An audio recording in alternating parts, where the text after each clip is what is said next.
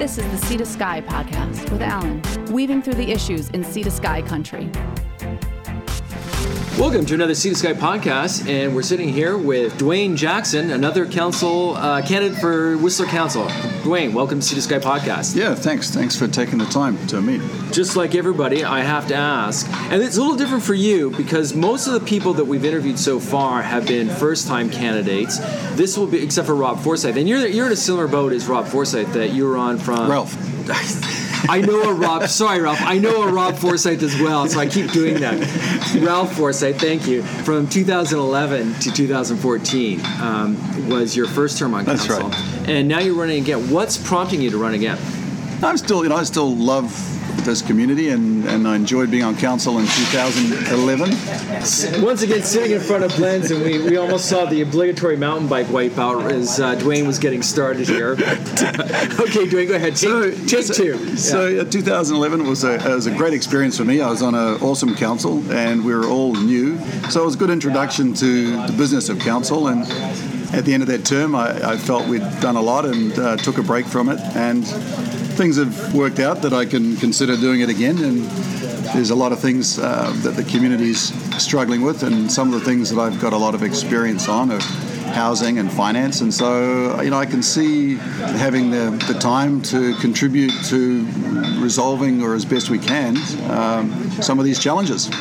And I guess one thing that you do have an advantage in is that you know how much being on council entails. A lot of people, they know it's a tough job, but they may not realize how much time uh, that it takes. Yeah, that's true, and it does take a lot more time than I think you know most people realize. And it was certainly took a lot more time when I was on it uh, in 2011 than than I anticipated. And yeah, it's it uh, you, you can spend as much time as uh, you can dedicate to it. In effect, it's you know easily considered a full term jo- a full time job. And uh, But not full time pay. yeah, I, I think the last time the council entertained the idea of giving that you can themselves a pay, give themselves a pay rise, um, there was you know a lot of interest in the community. So I don't expect any pay rises in this uh, coming term. Yeah, nothing brings out the the electorate than than people than uh, politicians trying to vote themselves a pay raise. That's yeah, for sure. Yeah. Now, when you were last in office, you were dealing with the Olympic hangover from 11 to 14. What do you think's changed in Whistler between then and now? Oh boy, yeah, so much has changed. Uh, you know, you've got external effects of the economy. Um, you know, clearly tourism globally is uh, has been booming. You know, with the economy, we've been lucky with uh, you know with exchange rates, low interest rates. So Whistler, and, and we've been really lucky with weather. So and a lot of the initiatives that we took in 2011 to 14 to trying to drive business have taken off. So um, yeah, things are all of a sudden. You know, we're we've we've realised that we've sort of hit our capacity, and uh, and that wasn't anticipated to to happen at such an accelerated pace. Right. Okay. So, with that said, what's next? What? How do we deal with all this? How do we deal with all this growth? How do we deal with the, the struggle for getting employee levels back up to where they need to be? Carefully, I, I think you know these aren't easy things to address. And there's no silver bullet. All we can do is, is work diligently at, at providing whatever support we can, and also advocating for the support outside of, of what council can uh, you know can manage. I mean, we've got educational challenges, which is School District 48. We've got mental health challenges, which is regional health. Uh, we've got an aging demographic, so we've got seniors' needs that we didn't anticipate you know, a number of terms ago. Uh, we've got, you know, we've, we've got an aging, maturing um, community, and so I think we've got to start looking at the things that we can do to help balance all our needs. Right. And one of those things, and of course, as I ask of everybody, people are probably getting bored of it by now, but I have to ask housing's clearly the hot button issue. What are your proposals? What are your ideas ideas around housing and alleviating some of the housing crunch? I don't have any unique unique ideas. I think there are some innovative things that we can do to complement the initiatives that are already underway. Private sector proposals are in the hall and they're going to be considered against all our planning criteria, our community values. Um, and some of them will be a little more contentious, but there's potential for housing from the private sector. Uh, I've got a lot of experience in Cheakamus and know that the plans underway for the next phase are uh, well underway, and, and um, I haven't seen them in detail, but I know that the people involved are very experienced, and uh, so I look forward to, if I can get elected, to looking at the details. There's, you know, we also own, the municipality owns additional lands than Cheakamus. We own land on Alta Lake Road, we own land at Alpine, we own a Works Yard, know, the OCP land swap with Emerald to the bottom of Kadenwood is something that we need to explore. So there are other opportunities, and, and of course, different locations have different impacts on transit on highway. Yeah, traffic. and that that bring that begs that the question: What about density? What what do you, what sort of density do you see if you know you talk about other uh, municipality lands? If, if we did build on them, you know, what sort of density would we be looking at? I think you have to have, you know, there's no one planning solution to housing, and, and we have because we have lots of demographics that need housing for and have different family needs. So you have young couples or individuals, a lot of small household families, or household, I guess you demographically we call them households. They could be individuals, they could be couples, they could be two people just sharing a, an apartment or a townhouse that aren't related. Um, and then you've got families or couples that you know have children then become families, and then you've got families that expand, and then you eventually got families that their children leave, which is kind of where our family's not far away from, and then you know then you're you're basically empty nesters, and then of course you've got seniors. So there's all different types of housing, and and they all need different solutions, and different locations may suit some of those needs better than others. Proximity to schools, proximity to daycare, things like that, or in fact, you know, we we need to consider daycare in a big way. But yeah, we do need to uh, consider daycare. I, I know that's uh, that's an issue that's been brought up by some of the candidates. But still, in terms of housing, I mean, yeah, we do, we definitely need a mix of housing. However, I mean, would there be single family housing? Would it be mainly uh, apartment condos, or would it be you know mainly townhomes? I mean, what, what's well, it, what's so, something that you, you could sort of see? Well, if, take Cheakamus Crossing for instance. It's already got a, a full cross section of housing types that are addressing different family needs. So there are duplexes, triplexes. I don't think we'll ever see single family housing. WHA single family housing again. It's just it's just uh, takes too much land and it costs too much. Um, so I think we're looking at you know, sort of townhouses, connected housing, whether it's an apartment building, um, higher density rentals for sure. Uh, but again, it's Cheakamus has all of that, and whether you go and look at other other sites, I think you've got to look at a range of housing that meets the the wait list, um, not only for rental but also for ownership. There has to be hope for people that are on the ownership wait list. Now, getting back to programs like daycare, there, you know, some candidates have said that well, there is a cost in providing daycare, but it also frees up more labor, so we, you know, we get a benefit. Of course, it's not the district or it's not the municipality that's benefiting from the labor. That's labor that's going to private getting interviewed. This is fun. Dwayne, Dwayne for the, just to note that, that, some of Dwayne's admirers have, inter, have, have interrupted our interview here. I, I support Well, this is what you get when you do oh, podcasts yeah, yeah, yeah. in the middle of, of right. Whistler Village. How, how are you going to pay for daycare? I'm just going to. I don't know how we're going to pay for daycare. I mean, first you have to provide the space, which we've got. Uh, well, when I say we, I mean you know Whistler. Would it would there be funding from the municipality? Would there be funding from private interests? Would it be a pooled fund? You know, what, what's an option? Well, I think there's lots of options. Uh, you know, whether I don't think it's been part of our direct budget, um, but indirectly. Uh, you know, anything you can do to facilitate the affordability of, of daycare or to, to, support the employee, you know, the, the daycare employees in terms of wages or, or housing, I mean, if we can't house uh, daycare workers here, that you know certainly makes it harder to attract them. So I think you know it's a combination of solutions, and, and none of it's easy. Um, I think we've community services are doing a great job, and maybe there's opportunities there to see how we can create value that supports the daycare, whether it's the you know, the space or the employees, the programs. Um, still, we can advocate for using other forms of income, uh, which are sort of hamstrung a little bit at the moment. So, uh, you know, I don't have an answer. I think it's something we need to work as a group uh, and, and very soon, you know, a high priority. Now, speaking of bringing in labor, you're you're uh, a Kiwi, yeah. and it's no secret that a lot of Australians come here to work. How can we be sure that you're going to be fair to Australians if uh, coming into Whistler? Well, you know, we're, we're all friends, you know. That's, that's not what I hear from the Kiwis I've known. I bet you know certainly got a lot of Australian friends and a lot of Kiwi friends, and uh, at the moment, you know, we've got a lot more British accents around town. So you know, it's a multicultural society. Well, I think we can all get behind be, being being prejudiced towards the uh, the Brits. So yeah, there we go. We'll we'll, we'll make common cause against. If there's any British listeners, we're all kidding here. That's a little more. No, in fact, I got a, I had a, a, great summer with a, a help from you know sort of the multi, you know, sort of like the. Um, a lot of our ski instructors. We've had you know work helping us out this summer doing some fire thinning and so on, and so we've had all sorts of accents, and it's kind of neat. Uh, you know, everyone's committed to this community, no matter where they come from. Yeah, all kidding aside, that's very true, and and again to help alleviate the the labor crunch. I mean, coming into this winter, uh, there are people that are just struggling to find a place. I guess really, I don't know what council can even do, but I mean, what's something that if you had any solutions, you know, say there was no no obstruction, you know, money no problem, no hurdles whatsoever.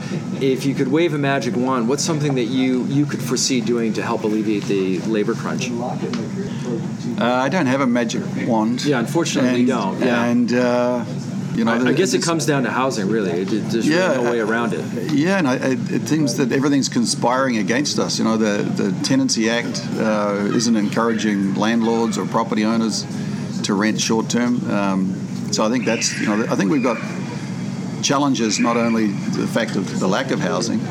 Um, is trying to use our housing the existing inventory uh, effectively. Well, what about Airbnb? Well, I think there's already initiatives underway to try and manage the Airbnb in the private sector. Clearly, the Airbnb, we've got a lot of inventory here that is zoned tourist accommodation, and so, you know, how Airbnb works with them, you know, or other forms of management, you know, the existing forms of, of property management. I think we've got to be a little careful because I know there's a lot of people uh, that live in properties that aren't zoned for long-term resident housing, and so we're we're lucky, in fact, that, that a lot of that inventory is, is housing some of our workforce. What about uh, in terms of developing the valley? One thing you mentioned you mentioned a few areas, but one thing that we didn't talk about was Function Junction. There's a lot going down at Function Junction. It's clear. I mean, it was originally supposed to be an industrial park. It's clearly changing. Where where do you stand on that? What do you see as the changes to Function Junction? Do you, do you want sidewalks? Do you want to see it become more of a mixed-use area, or do you want to keep it more of its original purpose as, a, as an industrial park? I think that you know that horse is out of the barn, and uh, because of Cheakamus Crossing and, and maybe future phases of Cheakamus Crossing, we'll be able to have some of the retail, not retail, but more the restaurant, the service industries there. But still, it's relying a lot on function, and function offers a lot. And you know whether it's recreation for youth or adults, you know, yoga and and a lot of the kids programs. Then you've got uh, you know the restaurants, the well not restaurants, the, the, supermarkets, the pubs, the breweries. Yeah, it's they're established, and I think the sidewalk safety for kids, for anyone, uh, summer and winter, is is a challenge, and it's an, and it's it's a plan that's been around a long time, and it's I think it's underway. I see progress yeah. down there at the moment, which is great. I don't see more housing going in other than within some maybe minor redevelopment. Uh, clearly, we, we would be nice to be able to move some of those uses to Mons because it's more central, get some traffic off the highway. But our building boom cycle will change too, so our, our needs in future will be a lot more redevelopment than major development. The, the industries that are there, hopefully they stay and we don't push everyone out. Yeah, and you know, speaking of the building boom, that's something we have to be uh, cognizant of because I mean, Whistler, Whistler basically, they, we managed to put off the 2008 2009 housing bust to pretty much after the Olympics. But Correct, yeah. it, it was a, it, but it, it did hit Whistler, although not as hard as some other communities, but it did hit Whistler. And, and then again, we start saying, well, we, have got a housing crunch, we've got to build all these units. Um, but if we're on the hook for a $40 million bond, uh, and we can't sell anything, we can't rent anything.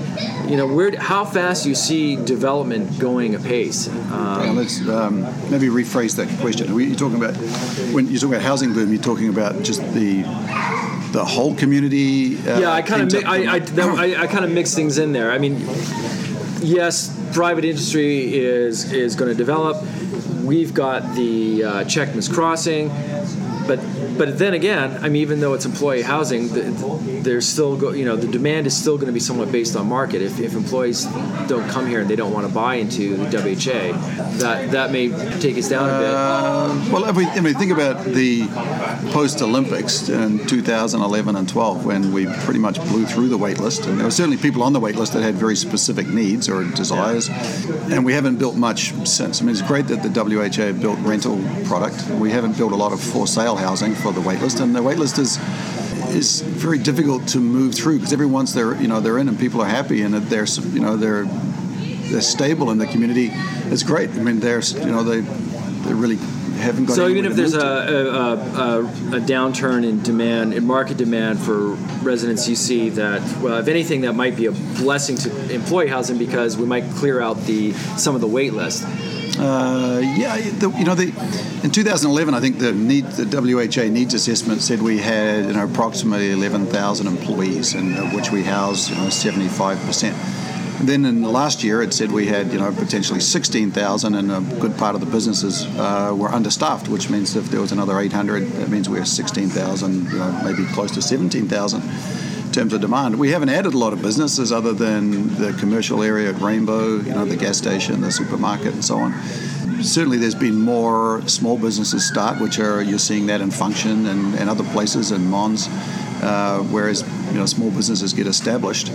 Um, and as we diversify a little bit, but our core our core resort employees clearly are you know more than they used to be and and I don't know if that's the new normal. I mean if we peaked out at 16 if, if recessions and bad winters and everything else conspires against us maybe we're 14,000 which still means we're, we're short housing. There is no doubt that we are short housing. So long term, you see, you don't see any hurdles on the horizon in terms of debt financing projects like like Cheakamus Crossing. You feel the demand is always going to be sufficient to to fund the uh, the long term debt on, debt on a project like that. Some some other uh, candidates have brought that up, but Well, it depends. I mean, debt. You know, if the WHA build a rental building, it, it will have debt and, and it will have rental but income. the rents will be paying the mortgage. Correct. Right. Yeah, and, and I think that's responsible development. Is uh, you know I think you can build within your means, and you got to anticipate interest rate you know increases in the future, and no different than banks doing stress testing on first mortgages.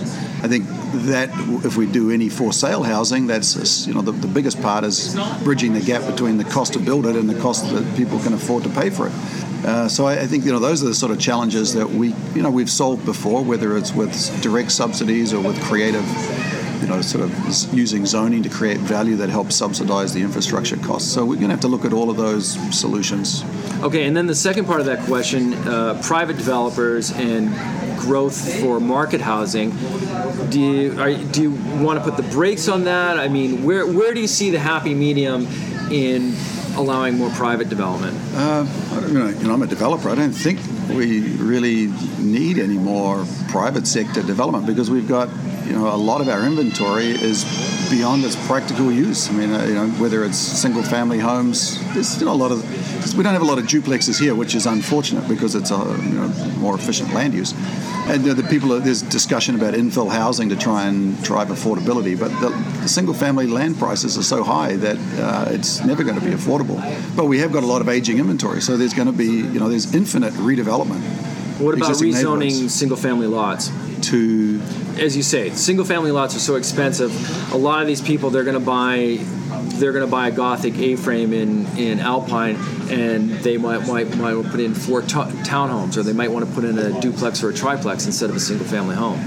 there's a much you know, the more complicated uh, sort of discussion because it affects the neighborhoods. yeah, yeah. And you know, a lot of our terrain isn't really suitable to that. And you know, the challenges that we already have in the existing neighborhoods of too many vehicles and parking. So even the concept of allowing suites, which is great, you know, we can add a second suite, still has a parking consequence. And as much as we would like to hope people don't have vehicles and they use the buses, obviously bus routes are, are critical. And maybe we'll get there. I mean, um, you know, as as you make things more accessible, maybe vehicles, depending on what type of employees occupying the suite, what their needs are. Is, has an impact on transit. Yeah, and I'm glad you brought up transit because that, that's my next question. What can we do to improve transit? Uh, I mean, where do you stand, for instance, on a commuter bus? Oh, I mean, it's it's part of the solution. It's and it's you know all forms of transit, regional, you know, sea to sky, connecting our neighbor, uh, neighboring communities is you know has when it's worked has been has been awesome. And then you know it's we've lost service. So I think you know there's funding coming and there's a lot of discussion about expanded service. I think that's really good. Uh, we're going to have to think about it. Uh, you know how we pay for it. Uh, you know I hope we can get a bit of support provincially. Now, here's a question, and I've asked some of the other candidates this. I haven't, I, I haven't asked everyone, and I've been reticent to ask because it's an allegation that was brought up at one of the uh, all candidates meetings that there's a slate and that you're part of the slate. And and for my listeners, I should say that there's this is there is no evidence of this. This is entirely an allegation, but because it's brought up, I, I, I do want to touch on that since you you've been you've been accused of being one of the people in, in uh, this so-called slate. Yeah, I mean, uh, in, in 2011, Roger McCarthy and I, you know, went down and met the peak and said, you know, we're going to we're going to run for council together. There's two of us, you know. And was that a slate? No, it's just two people that have, you know, had a had an opportunity to run for council, and we saw it as a, a you know more successful campaign to be two people that, that know each other and have diversified skills and can work together than. Uh, than a complete unknown, uh, you know, council. And we were really lucky at that time. We supported a number of other councillors. Um, campaigning on your own is a really tiring, tiring exercise, and so we found that um, hosting events where two or three candidates, sometimes four candidates, could meet a group of people was better for everybody. So it was more efficient in terms of time because we could, you know, get to meet each other's networks and it might be industries. And as in 2011, it turned out we had a very diversified council who really had some overlap in skills but very distinct careers. And it was a really effective council because we brought all that diversified experience. In this election, you know, I, I obviously have uh, been on council with Jack and John uh, previously, and we've worked well together. So, you know, I definitely support, you know, their efforts to return to council, and obviously Jack had an easier run. what run? I'm running for mayor. Boom, you're mayor.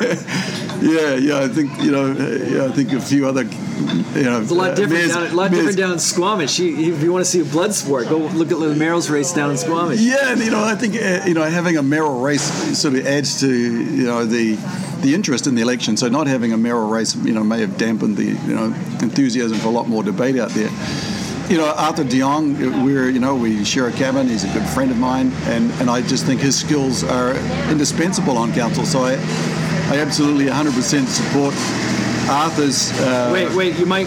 We had municipal services driving by right as you were expressing your. They're all working hard. That's, yeah, that's we, great. We see your tax dollars at work. So, say that again about Arthur. Uh, oh no, I, you know, I, I, you know, I think you know, Arthur's done a lot for this community. I think he'd be an excellent councillor. So when you're entertain, you know, when you're entertaining running for council, it's nice to support the people that, especially since I've been there, that you know their skill set and you know their personalities would make them good councillors and, and you know be really effective for the community. So no, there's not a slate, but there are people that that I you know encourage people to vote for because I think they'll be excellent candidates. Yeah, as you say, we we need to have consensus, and I think that you know going back to 2005, I, I actually remember. I mean, how long uh, the rainbow development dragged along. Nothing got done for for a few years there.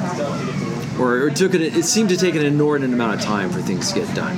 Uh, well, I wasn't around for the other. In 2005, I was on the Housing Authority, and uh, 2005 I was on the WDC. So we were working away on planning for Cheakamus Crossing. Yeah, but okay. Now, if you are elected, whether you're elected or not, I'll, I'll, ask this question: since since the Olympics, let's use that as a jumping off point. Yeah. What are some of the things that you think Whistler's done right, and what's something that if you could do over, you you, you might want to give it a do over? So many things have been done right. So many things we've been very lucky with. Uh, but you know, I think after the Olympics, embracing the fact that it was such an amazing event and that it gave us a lot of exposure, and working off that exposure, leveraging that exposure to develop our summer business, using the RMI funds to attract uh, you know, sort of groups to come and host events here and and diversify exposure has been great. Um, we've been lucky with the weather, and, and I think the investment, not only that we've made uh, in in village improvements, whether it's Celebration Plaza or upgrading the village so that it's it can compete uh, with the investments in all the other resorts, um, has all been good. I mean, building housing was great uh, that we were able to use the Olympic opportunity to build the housing. It, it'd be nice to think that we have more independent ability to decide where we use the other forms of funding, you know, whether it's hotel tax or RMI, because putting it all into bricks and mortar is is uh, fine as long as you need it. But it's quite often we, I think the taxpayer still subsidises the resort. You know, the resort experience. So being able to use some of that capital to help the community uh, get the amenities it needs as we Yeah. as we grow. Um, so I don't think it's a, you know, I'm, I'm not saying that what would, it's been bad. It's been great. We've been able to use that money, and, and the province has supported us. I think how we could do it slightly differently going forward is thinking about how we can create amenities that not only for a resort first, but also for a community. Well, what would be some amenities that you'd like to see? Well, I think you know community services and their needs. It's been great. We've been able to support them with their building because they provide an indispensable service to to employees and, and to families. Um, I think you know our medical uh, centre is uh, you know is, is limited, you know, and that's obviously a regional health issue. But we don't have the levels of service and the hours of service that we need, and so if we could somehow expand that facility to provide more services, uh, more care, uh, recreation. You know, Meadow Park was the last major uh, investment in terms of recreational amenities. Other than it's good to see we've got a new soccer field. Uh, but all those facilities, because we've grown and we've got a lot more kids, they're under pressure. So seniors uh, need a place to meet, and I think that's it's valid. And so you know the libraries needs expansion. It's you know it's under pressure all the time. Uh, so looking at those sort of community spaces that we can build in a you know in, an eye to you know sort of good long-term planning is uh, something we should be thinking about. Okay, well, uh, with that, I think we're going to wrap this up, Dwayne. Thanks so much for sitting down with us. And, and again, for the record, Dwayne is not at all opposed to Australians, despite being from, from New Zealand. Well, Yeah. thanks. Yeah. Yeah. Thanks for taking the time and, and for doing this. It's awesome. Appreciate and uh, like everyone, I, I wish you luck on October 20th and want to remind listeners get out and vote October 20th or you have nothing to complain about. And this has been Sea Sky Podcast.